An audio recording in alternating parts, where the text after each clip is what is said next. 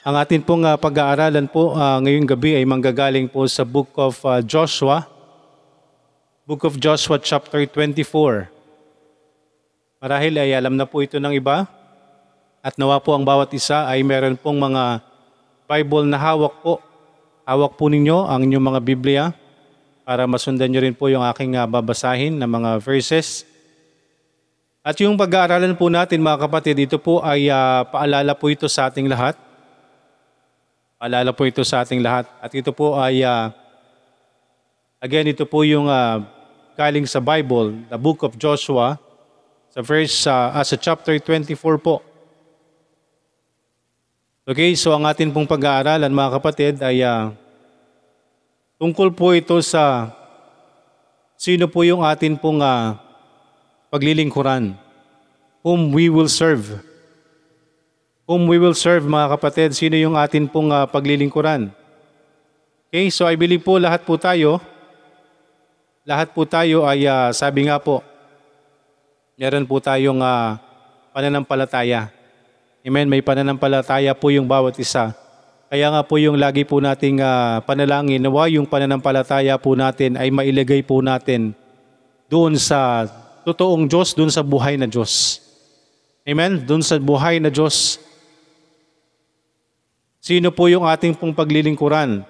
So kung ito po ititingnan po natin mga kapatid, yung ah, atin pong pag-aaralan, ito po ay ah, panahon po ito ni Joshua na kung saan muli niya pong ah, ito po yung ah, bago po siya kunin ng Panginoon. Bago po siya kunin ng Panginoon. Buksan niyo po sa book of Joshua chapter ah, verses 1 to 27 po yung atin pong ah, pag-aaralan. So ito po sa verses 20, ah, verses 1 to 27 makita po natin diyan mga kapatid ang kabutihan at pag-ibig ng Diyos sa atin.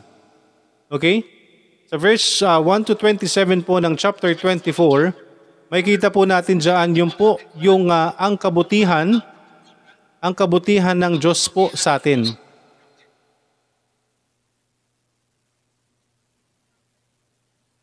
Basahin po natin mga kapatid. Okay, paalala po doon sa mga i-invite po natin, ah, pakisabihan na lang po sila pagpasok po ay ah, pakimute na lang po yung atin pong ah, mga mic. Okay, so ang sabi po dito, And Joshua gathered all the tribes of Israel to Shechem and called for the elders of Israel and for their heads and for their judges and for their officers and they, and they presented themselves before God. So pinatawag niya pong muli.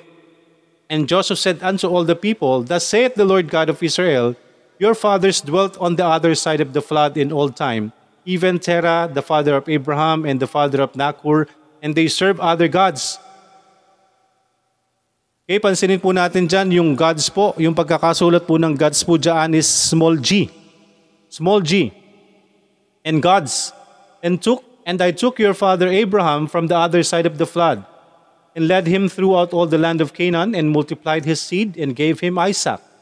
And I gave unto Isaac Jacob and Esau, and gave unto Esau a Mount- Seir to possess it, but Jacob and his children went down into Egypt. And I sent Moses also and Aaron, and I plagued Egypt according to that which I did amongst them, and afterward I brought you out. And I brought your fathers out of Egypt, and you came unto the sea, and the Egyptians pursued after your fathers with chariots and horsemen unto the Red Sea. And when they cried unto the Lord, he put darkness between you and the Egyptians, and brought the sea upon them and covered them, and your eyes have seen what I have done in Egypt, and ye dwelt in the wilderness a long season. And I brought you into the land of the Amorites, which dwelt on the other side Jordan, and they fought with you, and I gave them unto you into your hand, that ye might possess their land, and I destroyed them from before you. So, dito pa lamang po mga kapatid, doon sa mga binabasa po nating passages mga kapatid, ito po yung ah, paalala po ang kabutihan at pag-ibig ng Diyos po sa atin. But then dito sa binabasa natin, particularly sa lahi po nila, sa lahi ng Israel, sa panahon po ni Joshua, Amen? Ipinapakita po sa atin ng Panginoon ang kabutihan at pag-ibig ng Diyos sa atin. So marahil po sa atin po mga kapatid, marami po sa buhay po natin na tayo po kung babalikan po natin yung mga buhay-buhay po natin, marami pong kakabutihan ang nakikita po natin. Okay? Maraming kabutihan na ginagawa po sa atin ng Diyos. Pero sa kadalas, kadalasan po nakalu- na nakakalungkot na pangyayari ay hindi po ito nakikita na appreciate ng mga tao. Amen? Kahit gaano pa po may mga nagagawa, may ginagawa ang Panginoon, pero nakakalimutan natin madalas ang Panginoon. Then Balak the son of Zippor, king of Moab, arose and warred against Israel and sent and called Balaam the son of Beor to curse you. But I would not hearken unto Balaam, therefore he blessed you still. So I delivered you out of his hand. And you went over Jordan and came unto Jericho, and the men of Jericho fought against you. The Amorites and the Perizzites and the Canaanites and the Hittites and the Girgashites, the Hivites and Jebusites, and I delivered them into your hand. And I sent the hornet before you, which drave them out from before you, even the two kids or two kings of the Amorites, but not with thy sword, nor with thy bow, with thy bow. And I have given you a land for which ye did not labor, and cities which ye built not, and ye dwell in them of the vineyards and olive yards which ye planted not do ye eat. Okay, so mga kapatid, makikita po natin dyan yung kabutihan at pag-ibig ng Diyos po sa atin. Amen? Ito pong uh, panahon po na ito ni Joshua, ipinatawag niya po yung uh, mga Israelita because nakalimot po sila sa Panginoon. So ipinaalala po sa kanila, pinapaalala po sa kanila ng Diyos yung ginawa sa kanila ng Panginoon. At sa kabila ng ginawa sa kanila ng Panginoon, yung mga wonders, imagine po, di ba, iniligtas sila, ina- inalis sila dun sa Ehipto sa pagkaalipin nila ng mahabang panahon at itinawid po sila sa dagat, hinati ng Diyos ang dagat para sila ay magtagumpay, sila ay makatakas, makaalis sila sa kamay ng mga Egyptian. Dinala sila sa kabilang lugar. Nag-provide ang Panginoon. Dinala, dinala sila, nakatawid muli sila sa ilog ng Jordan. Nakuha nila yung mga land na ipinangako ng Panginoon at lahat ng mga nakakalaban po ng mga Israelita ay nagagapi nila dahil sa Panginoon, dahil sa Diyos. Ang kabutihan at pag-ibig ng Diyos sa atin. So yan po ang ginagawa ng Diyos po sa atin.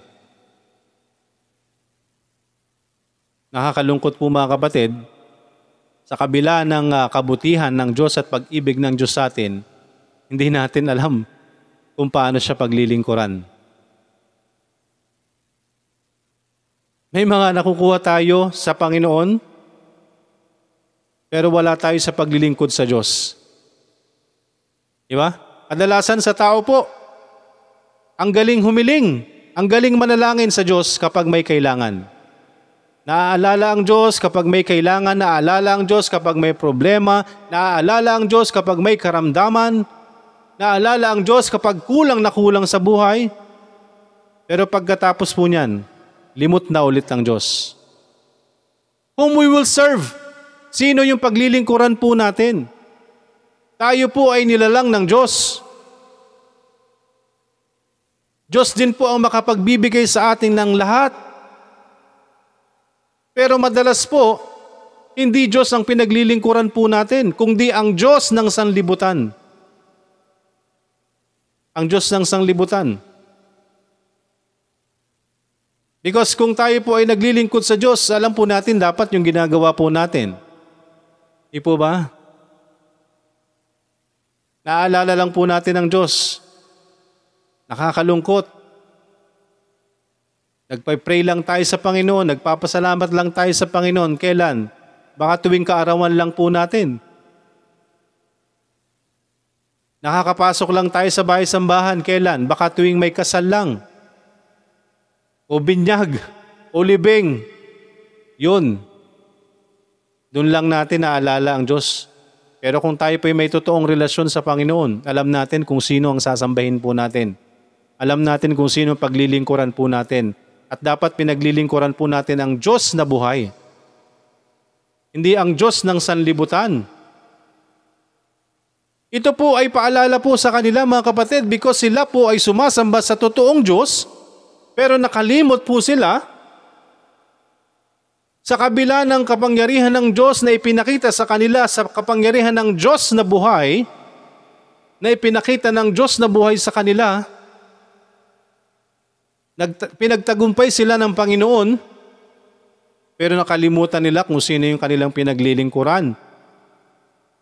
Na dati pinaglilingkuran nila ay ang Diyos na buhay, ngayon naglilingkod sila sa mga Diyos-Diyosan. Naglilingkod sila sa kung sinong Diyos. Tinan niyo po dyan mga kapatid, yung verse 2. And they serve other gods. Yan pong verse 2 na yan, and they serve other gods, that small g, hindi po yan ang Diyos na nasa langit, kundi yan ay mga Diyos, Diyosan ng sanlibutan. And they serve other gods. Sa kabila po ng kabutihan ng Panginoon, sa kabila ng ginawa ng Diyos na buhay sa kanila, sa halip na sila'y sumamba sa totoong Diyos na buhay na nasa langit, sila'y sumasamba, naglilingkod sa mga Diyos-Diyosan. Mga Diyos-Diyosan na ginawa ng tao. Mga kapatid, kung tayo po naghahanap ng katotohanan, dapat alam po natin yung katotohanan na hindi ho tayo dapat sumasamba sa mga Diyos-Diyosan. Because we have a God. Meron po tayong Diyos na buhay na nasa langit. Ayaw po ng Diyos na sumasamba tayo sa mga imahe. Ayaw ng Diyos na sumasamba tayo sa mga ribulto. Hindi po yan nakakatuwa sa Diyos. Yan po ay kasuklam-suklam. Yan po ay karumal-dumal sa harapan ng Diyos. At kahit ulit-ulitin niyo po ang salita ng Diyos, kaya nga po, tayo dapat may binabasa po tayong Bible. Hindi ho dapat tayo nagre-relay lang sa kung sino nagtuturo sa atin na kung anong sinasabi lang sa atin. Kaya yung sinasabi ko po sa inyo ngayon, yung binabasa ko po sa inyo ngayon, yan po ay nakasulat sa Biblia. Hindi po yan galing sa akin, hindi ko po yan katuruan. Yan po ay katuruan ng Diyos na nasa langit. Whom we will serve. Sino po yung paglilingkuran po natin? Matapos nating makinabang sa Diyos, paglilingkuran natin, Diyos-Diyosan. Matapos nating humingi sa Diyos na nasa langit, paglilingkuran natin, mga Diyos na nandito sa, lu- na, na, nandito sa lupa. Masakit po ang katotohanan, pero kung naghahanap kayo ng katotohanan, matuwa po tayo kung nasasaktan po tayo because tayo po ay nakakaramdam pa ng salita ng Diyos. Kung nasasaktan po tayo, anong gagawin po natin? Makipag-ayos po tayo sa Panginoon na magkaroon tayo ng totoong relasyon sa Diyos. Whom we will serve, sino po yung paglilingkuran natin? Ipinaalala po sa atin ang kabutihan at pag-ibig ng Diyos sa atin sa verses 1 to 13. Ang dami ng ginawa ng Diyos sa kanila pero sa kabila nun nakalimutan nila yung Diyos. Nakalimutan nila yung Diyos. Ang sabi po dito, Now therefore fear the Lord and serve Him in sincerity and in truth and put away the gods which your fathers served on the other side of the flood and Egypt and serve ye the Lord. Ang kagalakang paglilingkod natin po sa Panginoon. Ito po sa verses 14 to 18. Ang kagalakang paglilingkod natin. Dapat po yung paglilingkod natin ay sa Diyos na buhay. Dapat may kagalakan po tayong maglingkod sa Diyos na hindi po natin nakikita because ang Diyos natin ay Espiritu. Siya po ay nasa langit. Hindi natin kinakailangan na ano. Hindi natin kinakailangan makakita ng mga Diyos-Diyosan na paglilingkuran para tayo maglingkod. Hindi po yan sa Diyos. Kaya kung titinan po natin mga kapatid, ano pong pagkakaiba ng sinasabi ng Panginoon? Ano yung sinasabi ng Panginoon na naglilingkod tayo sa ibang Diyos? Now therefore fear the Lord. Ang sabi sa verse 14, Now therefore fear the Lord and serve Him in sincerity and in truth. Kung tayo po'y totoong naglilingkod sa Diyos, tanggalin po natin ang mga Diyos-Diyosa natin at maglingkod po tayo sa Diyos na buhay. And sabi po dyan, and put away. Mga kapatid, pakibuksan niyo po yung inyong mga Bible. Magising po tayo sa katotohanan. Sa atin pong mga bisita na nandito ngayong gabi. Ito po'y ipinapakita sa inyo ng Diyos, ipinapakita po itong salita ng Diyos na meron po tayong Diyos-Diyosan at meron pong Diyos na buhay. Kaya sino po yung paglilingkuran po natin? Sino po yung paglilingkuran po natin? Okay, sino po yung atin pong sasambahin? Whom we will serve? Sino ang paglilingkuran po natin? Yung Diyos-Diyosan po ng sanglibutan, yung Diyos-Diyosan dito sa lupa? O yung Diyos na buhay? Na sa simula't simula pa lang gumagawa na po ng mga bagay-bagay sa buhay po natin. Pero nakakalungkot po, sa, sa pagkatapos tayong makinabang sa Diyos na buhay, ang pinaglilingkuran natin ay mga Diyos-Diyosan. Masakit na katotohanan. Mga kapatid, buksan niyo po ang inyong Biblia. Buksan niyo po ang inyong Bible. Baka hindi po ito itinuturo sa atin. Ang sabi po dito, Now therefore fear the Lord and serve Him in sincerity and in truth. And put away the gods which your fathers served on the other side of the flood and in Egypt and serve ye the Lord. So sino po itong pinapatanggal ng Diyos? Na gods. That's, that's small g. That's the, the gods of this world. That's idolatry. Anything na sinasamba po natin before God is idolatry. Kaya po ayaw ng Diyos, nasa salita po ng Diyos. Huwag tayong sasamba sa mga Diyos-Diyosan na ginawa ng tao. Hindi po yan nakakatuwa sa Diyos. Kasuklam-suklam po yan sa harapan ng Panginoon. Ariin na po natin na masakit po sa atin kung marinig po natin ito mga kapatid. Pero ang kapalit naman po nito ay katotohanan at pagkatak at pagkawala mo sa tanikala ng kasalanan. Masakit po yung katotohanan pero yung, yung masakit na yan yan yung magpapalaya sa atin para magkaroon tayo ng totoong relasyon sa Diyos. Whom we will serve. Sino po yung paglilingkuran natin? Ang Diyos-Diyosan ng sanlibutan o ang Diyos na nasa langit? Bakit may pinapatanggal ang Diyos dito? Kung hindi sumasamba ang Diyos ang mga tao sa Diyos-Diyosan. Now therefore fear the Lord and serve Him in sincerity and in truth, and put away the gods which your fathers serve on the other side of the flood and in Egypt, and serve ye the Lord. Kaya mga kapatid, yun po yung tanong sa atin ngayong gabi. Whom we will serve. Nang nalaman po natin yung katotohanan, whom we will serve. Sino po yung paglilingkuran natin? Sabi po sa verse 15, ito po yung kagalakang paglilingkod natin, kagalakang paglilingkod natin, dapat po maglingkod po tayo sa Diyos na buhay. Tanggalin po natin yung anuman pong mga bagay na pinaglilingkuran natin na gawa po ng tao o ng kaaway. Hindi po dapat tayo sumasamba sa kahit anumang Diyos-Diyosan. Ang sambahin lang po natin ay ang Diyos na buhay na nasa langit. Hindi natin kinakailangan lumud sa kahit sino. Hindi natin kinakailangan lumud sa kahit saan. Na kahit anong nakaharap sa atin, hindi po ang Diyos natin ay buhay na nasa langit. Whom ye will serve, put away the gods which your fathers served. Marami pong nagsasabi, dito na ako namulat, dito na ako mamamatay. Put away the gods that they serve. Tanggalin natin yon yung mga sin- pinagsisilbihan ng mga ninuno natin, hindi yun ang Diyos na buhay. Ang paglingkuran natin ay ang Diyos na buhay na nasa langit. Put away their gods. Ang sabi ng Diyos. Sino ngayon ang paglilingkuran natin? And if it seem evil unto you, ang sabi po ng verse 15, if it seem evil unto you to serve the Lord, choose you this day whom you will serve. Mamili ka ngayon, kaibigan. Mamili ka ngayon, mga mahal natin sa buhay. Sino ang paglilingkuran mo? Kung sa palagay natin, masamang maglingkod sa totoong Diyos, ikaw ang mamili. Whom you will serve. If it seem evil unto you, ito po ang sabi ng salita ng Diyos. Kaya nga po sabi ko sa inyo, magbukas kayo ng Bible. Hindi po ito galing sa akin. Hindi ko po ito katuruan. Ito po ay salita ng Diyos na kung handa kang tanggapin, ibibigay sa iyo ng Diyos ang katotohanan. Hindi ka dapat sumasamba sa Diyos-Diyosan. Whom you will serve. Sino yung paglilingkuran natin? If it seem evil unto you to serve the Lord, mamili ka ngayong araw. Choose you this day whom you will serve. Whether the, gods, again, whether the gods, that small g, whether the gods which your fathers served that were on the other side of the flood, or the gods of the Amorites in whose the land in whose land ye dwell.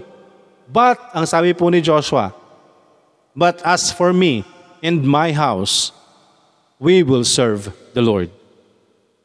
Amen? It is your choice. Nalaman mo yung katotohanan. Whom you will serve. Sino ang paglilingkuran mo? Ang Diyos ng sanglibutan, ang Diyos Diyosan, o ang Diyos na buhay na nasa langit? It is your decision. Kung sa palagay mo'y mali na sumamba sa, sa totoong Diyos, nasa sa inyo po yon. But, para sa akin, at sa aking mga mahal sa buhay, sa aking pamilya, paglilingkuran namin ay ang Diyos na buhay. Amen? Whom you will serve. Sino yung paglilingkuran po natin? Nalaman natin yung katotohanan, ipinatatanggal ng, ng Diyos ang mga Diyos-Diyosan na sinasamba nila. Again mga kapatid, ito po ay para sa kanila noon, sa mga Israelita. Pero hindi po ba ito nangyayari ngayon? Na marami po ang naglilingkod sa mga Diyos-Diyosan kaysa sa Diyos na buhay? Na mas marami pa, na mas malakas pa ang loob nila na sumamba sa mga Diyos-Diyosan kaysa sa Diyos na buhay? Na hayag-hayag ang sinasamba?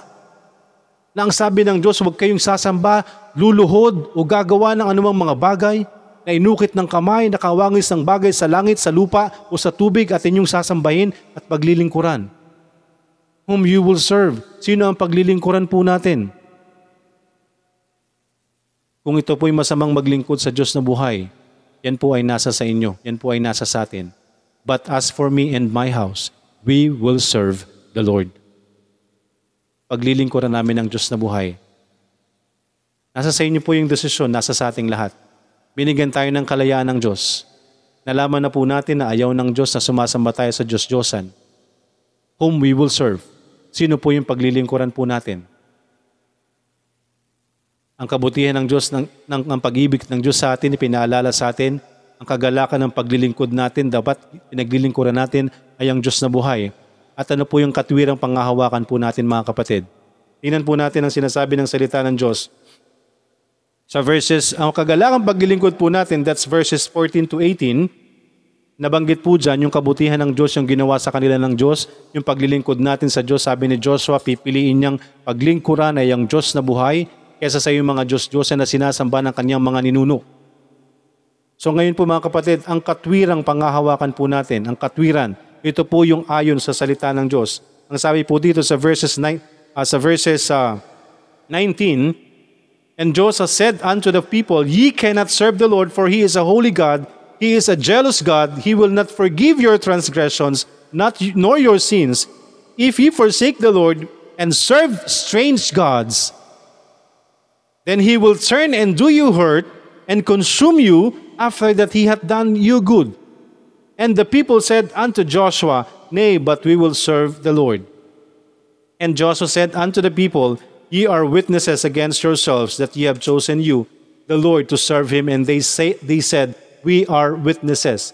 Now therefore put away, said he, the strange gods which are among you, and incline your heart unto the Lord God of Israel. And the people said unto Joshua, The Lord our God we will serve, and his obey, and his voice we will obey. So Joshua made a covenant with the people that day, and set them a statute, statute and an ordinance in Shechem. And Joshua, and Joshua wrote these words in the book of the law of God, and took a great stone and set it up there under an oak. That was by the sanctuary of the Lord.